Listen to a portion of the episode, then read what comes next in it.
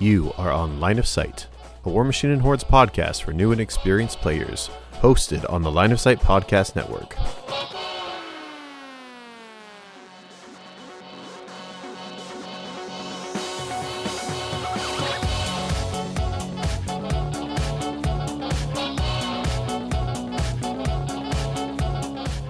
Line of Sight is proud to host Warmachine University, Brawl Machine, and Fallen Corvus, as well as numerous content creators like Field of Fire, Lightbringers, Brawler Bios, Vicarious Competition, Midnight Monpod, and Charge and Spike.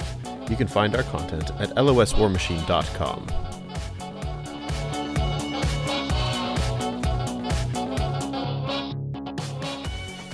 Hello, everyone, and welcome to episode 216 of Line of Sight. My name is Jaden, and this week's news and announcements primarily revolve around the continued lore drip that Privateer Press has been feeding us for the upcoming Orgoth faction. Aside from that, not much is going on, aside from the regular Brawl Machine and 75 point leagues happening in our Discord, which is linked in the show notes, and various Warfare Weekend qualifiers happening across the world. I'm alone this week for a special topic, which was chosen by our wonderful donor patron Phil, who has asked me to dive deep into the lore and story of one particular character from the Iron Kingdoms. This process was both fascinating and also immense, as the character known as both Ghyrrshyld and Goreshade crops up in many, many unexpected places. He's also influenced most of the narrative of the background story for Warmachine. In this research, I have consulted many primary sources, and there are too many to find in a short period of time, so I am sure that I have missed pieces of the lore that would fit in neatly, and instead I've crafted a little bit of my own summation of events. If you would like an even more comprehensive look at this complicated and influential character, I highly recommend watching the video done by Servant of Nero on YouTube. I will link it in the show notes for this week's podcast.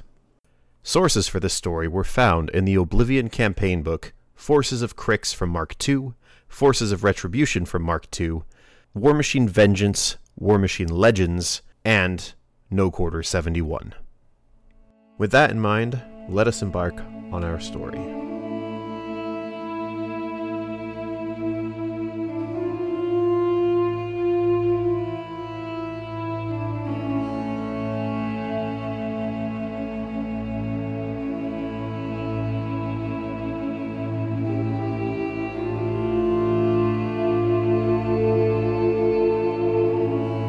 Beginning, the void encompassed everything. Hostile whispers and malevolent shadows sparred across the incomprehensible distances, and the great chaos teemed with malice. Eventually, Mother Dhunia came into being and created the world, organizing a space of spirits in its mirror for mortality, Urcaen and Caen. This sundered the void and forced its chaos into patches of order. The great devour worm flew across the unending abyss of the void to be at her side, drawn to the vitality and life she gave off. When Dhunia tired of him, she formed the hunter, who would be called Menoth, to chase the worm away. In his wake, he left humanity, a new life on Caen in his own image. In the due course of time, the wisest and greatest of the gods came into being. The divine court they named themselves, eight in number. They grew in power and in grace, and watched Caen from their forest home in the spirit realm, the Veld. In this space they crafted a great citadel, beautiful beyond mortal comprehension, and patrolled the edges of Urcaen and the Great Void. Their haven lay under constant threat from beasts and monsters of the spirit realm, and the might of the gods beat them back for time unmeasured. Soon enough, the divine court saw the works of Menoth and of the great fathers of rule, and wished to try their own hand at creating life. They studied and observed. They learned and took counsel together, and after much thought and care, created the first of the elves. The divine court loved their creations and gave unto them the bounty of knowledge and resources they had at their disposal. For a time, at least, the court and their children knew peace. However, unknown to all the gods of Urcaen, those shadows and whispers from the beginning of time still lurked in the void, mad with jealousy over their inability to create life of their own. They had no mirror to their world as the gods did, and they fumed with the unspent frustration of infinite time over their lack. All they could gain were the spirited souls stolen from those mortals who passed into Urcaen and were not immediately given the protection of a god. Over time, these shadows noticed the transportation of divine power from Urcaen to Caen as the divine court communicated back and forth with their progeny, and the spirit forest was discovered soon after. At first, the eight gods of the divine court assumed the new dangers were merely other forms of the shadow beasts that they had beat back since the beginning of their existence. Over many hundreds of years, they began to better understand the true form of their foe, and the court made the difficult decision to attempt to scry into the void. Narcissa Lacyr threw her consciousness into the emptiness of space and saw entities of anger and rage that rivaled the court in power, with vast legions of souls pilfered from Urcaen and used to fill and fuel their powers. A quorum of the court decided to flee the danger rather than expend their strength answering it head on. And abruptly the divine court and their mortal followers began construction of a momentous gate spanning the void to connect the Urcaen forest to the mortal world. This construction, though moving at a frantic pace by the measure of the gods, still took two hundred years to complete. And though it worked successfully, and the gods did step through the gate and close it behind them, the unleashing of energy known as the cataclysm destroyed thousands of lives and forever altered the elven nation. The gods were safe, but the price was beyond measure. Time passed, and the divine court began to diminish as their connection to their home was severed. After much time, they realized that they needed to return home or risk extinction, and they left their people to find a place where the veil between worlds was thinnest. During this sojourn, another sect of the shadowy infernals found their ways into power by influencing the monstrous Orgoth, and their pacts led the Orgoth to conquer the Iron Kingdoms, maintaining power for nearly 2,000 years. Two important events during this time bear mentioning. The first involves Morrow and Thamar, the twin gods raised to divinity before the enslavement. In an effort to give humanity a chance for survival, Thamar realized that they would need the ability to manipulate reality through magic. With Morrow's approval, she approached the elven people, who turned her away. Their gods had left them already to attempt the return to Urcaen, and they would not share their magic with humanity. Enraged, Thamar sent her agents into Ios to steal secrets and histories, discovering the shadowy infernals through fragments of elven lore. She reached out to this sect, now fully realized as the Nanocrian Order, and brokered a deal. She would lead the Infernals to the elven gods, as well as pledge two thirds of humanity's souls at a future date for humankind to gain access to magic. The Infernals agreed, and for several years Thamar tracked the elven gods across the world. When the court finally completed the rite to return themselves to Urcaen, their transport was intercepted by the Nanocrian Order, sending the Divine Court into their own shadowy realm. There, all but three of the gods were taken by the Infernals. Nyssor had not returned with his kin, so he remained alive in Caen. Scyrah was sent away at the outset of the ambush by Lacyr's incredible power to be a shield to the elves and as a catalyst for the potential rebirth of the Divine Court. Lacyr herself was thrown far from the fray by her consort Ossyris, but she quickly succumbed to her wounds and infused the mantle of power she wore with her essence. Nyssor, alive on Caen, felt his family's anguish and rushed to their aid, but came only in time to spirit away the mantle of Lacyr along the same divine pathway that Scyrah had been sent. He found her drifting in the void and shepherded her back to Caen. To stop their own extinction, both Scyrah and Nyssor fell into a deep slumber, with Nyssor entombing himself in a block of impenetrable ice. The second event comes directly as a result of the tragedy that befell the divine court. Priests of the six fallen gods went insane as their conduits were ripped and defiled by the infernalist presence. Within a year of this event, humankind began to manifest arcane ability with the rising generation, giving hope to a people that had been subservient for generations. This peculiar timing would not go unnoticed by the elven people. Many years passed before our story takes up its next thread, and the elven kingdoms waned. Scyrah had appeared a century after the Rivening, and promptly disappeared into the fane of Lacyr to be tended by her priests. The elven children, already a rare group, grew even more sparse as babies were born without souls. These emotionless simulacra of life were a cause for grave concern, and the source of the affliction remained unknown, dancing out of reach of the greatest minds of the Iosan race. However, as the elves had further contact with humanity, they discovered that the first human magicians had been born shortly after the Rivening, and that as ever more humans grew powerful with magic, the rate of soulless children born to Ios increased.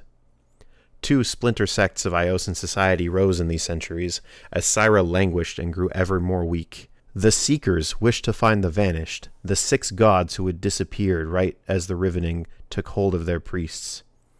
Their diligent searching did recover Nyssor in his frozen state. The retribution of Scyrah took a more pragmatic approach to the problem, believing that if they could eliminate human magic users, they would be able to restore Scyrah to her former power and glory. Both were summarily outlawed, but both survived as many members of Ios heard the call to join one or the other and left its borders to increase the ranks of the cults. It is in this time of uncertainty, decisive action, and unfathomable mystery that we first meet our main player, Ghyrrshyld of House Vyre. Little is known of his early life, though he was undoubtedly born to a high station within the house. By adulthood, he had become master of the arcane and begun delving into forbidden knowledge in a mad quest to right whatever wrongs had befallen his people.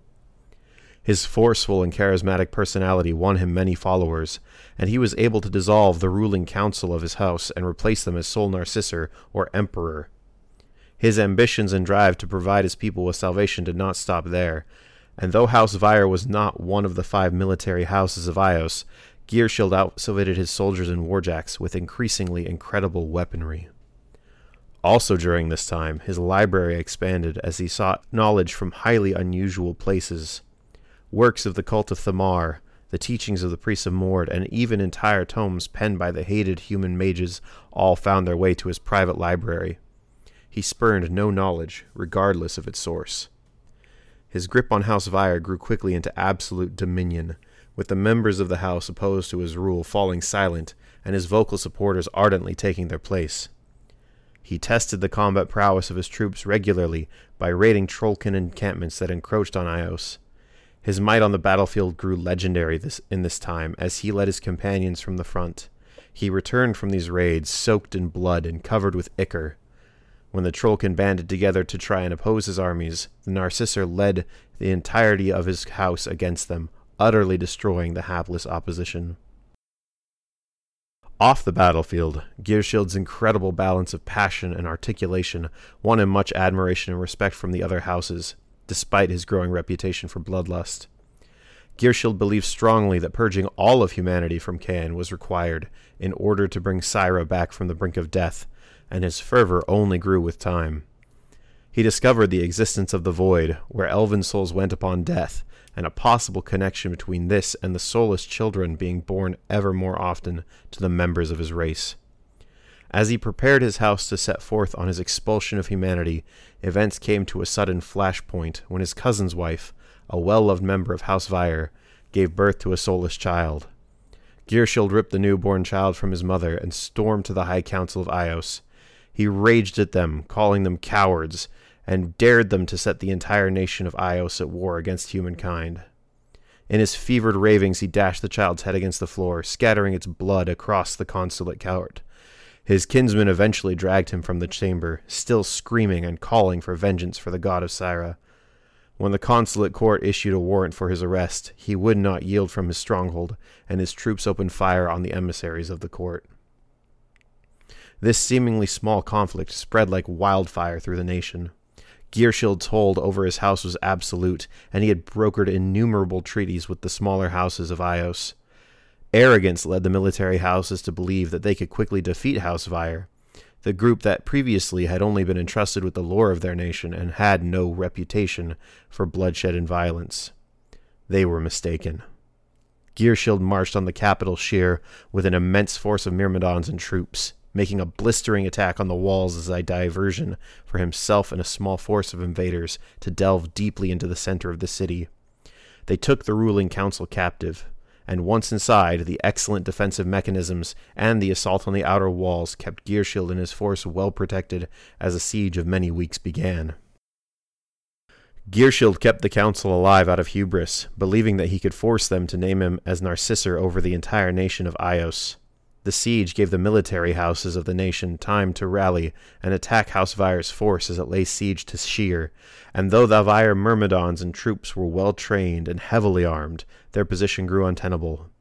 A strike force from the opposing houses rescued the council from Ghyrrshyld's clutches, and House Vyre made a fighting retreat to their home city of Iryss. As the war dragged on, the true level of abominations that Ghyrrshyld had performed came into scope.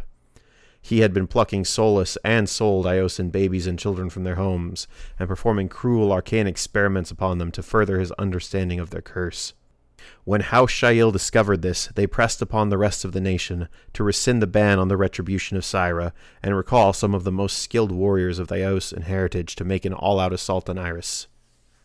The attackers triumphed, and Dawnlord Vyros Niar dealt Ghyrrshyld a mortal blow as the pair fought far beneath Iryss.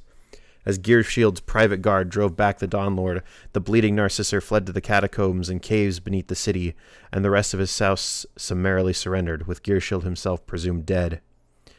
However, Ghyrrshyld took flight to the lost city of Eversael, where he completed a ritual to transform into an Eldritch, an undying mirror to Elvenkind's former immortality.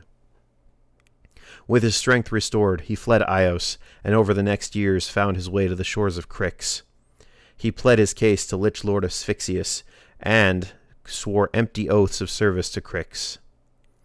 Ghyrrshyld, now Goreshade, was given in charge of a new army.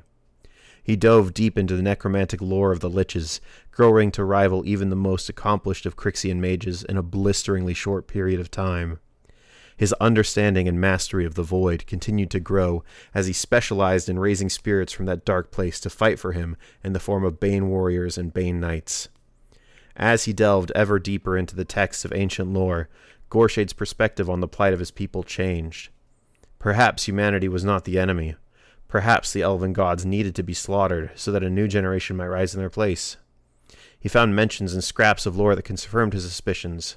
The elven pantheon remaining on Caen was holding back their power. They needed to be returned to their home, the Veld, in Urcaen before the Iosans could truly be free.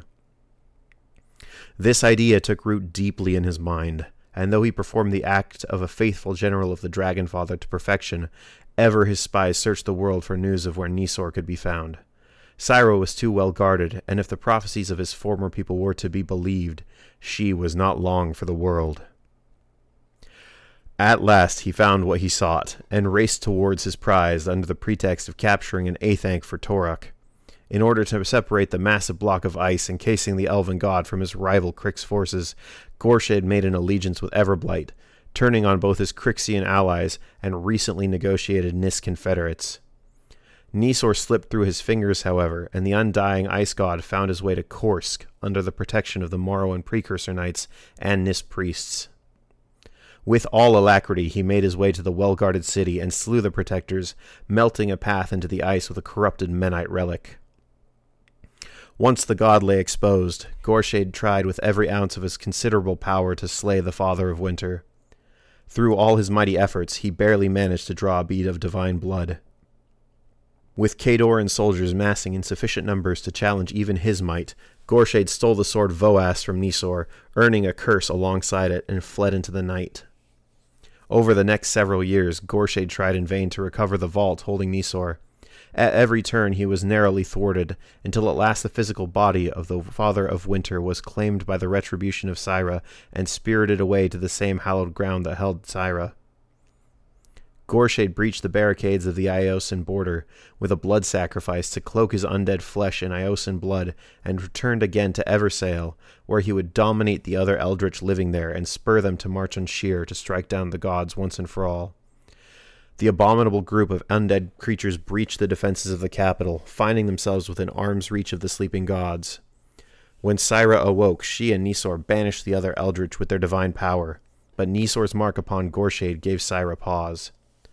Nyssor had seen something unique in the once proud abomination, a combination of brilliance, fervor, and potential that could be the salvation of his race. In an act that would exhaust her nearly to the point of extinction, Scyrah forgave Goreshade and clothed him once more in the living flesh of an elf. Ghyrrshyld, the forgiven, left his gods, reborn in glory and splendor. Shortly thereafter, the Nanocrian Infernals invaded Caen, spurred on by the machinations of the Old Witch and the released Grymkin. The wicked harvest was reaping the Infernalists at a pace too great for the Nanocrian order to accept, and when they burst into the world, madness ensued.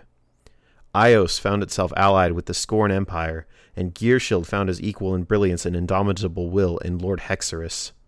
The pair of them worked tirelessly to, to discover the nature of their infernal opponents, capturing the one known as Agathon and subjecting the squirming being to all manner of mortitheurgical, necromantic, and arcane horrors. Ghyrrshyld wished to use the essence of the infernal to revive his dying gods.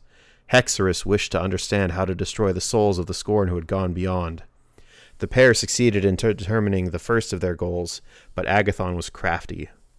The guardians of the gods and Shyrr refused them entry with an infernal captured and yoked to their will, and as Hexeris and Ghyrrshyld cut down the defenders, Agathon feasted on the souls marked moments before their demise and fled to Zadaroth.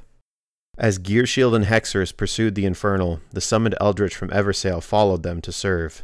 The machinations of Hexeris and Ghyrrshyld in their time together surpass mortal comprehension, and as the archons, manifestations of the gods, began to take shape in Caen, the combined mortitheurgical power and arcane brilliancy allowed Ghyrrshyld to fuse his consciousness with an archon of the void. His power grew, and so did the distrust of the other Iosan warcasters working with him. Falsier the Merciless, under the command of these other warriors, began to lay her runes of binding upon the elven archon, in secret, as the prospect of recapturing Agathon grew ever fainter, Ghyrrshyld entrusted another Mechanica to Ilara, now an Eldritch herself. He knew that if there was no way to revitalize the gods, then they must be sent to their home in the Veld of Urcaen. To screen this treachery against his own people, Ghyrrshyld turned on his Skorne allies, slaughtering them by the hundreds with his myrmidons and soldiers. In the aftermath of this treachery, Falsier bound Ghyrrshyld with her mighty runes, preparing to execute him for his part in damning their race, and Alara used the powerful artifact entrusted her by Ghyrrshyld to absorb the essences of the remaining two gods and send that power to the elven souls in the Veld. Was Ghyrrshyld correct? Had he truly saved the people of Ios? Or had he condemned them to ultimate destruction? Is Ghyrrshyld dead? Has he survived? What will become of his people, both living and undead, as the invaders of ancient times arrive now that their gods are gone? His story, and the story of the entire Iosan race, continues to unfold, and not even the wise can see the ending.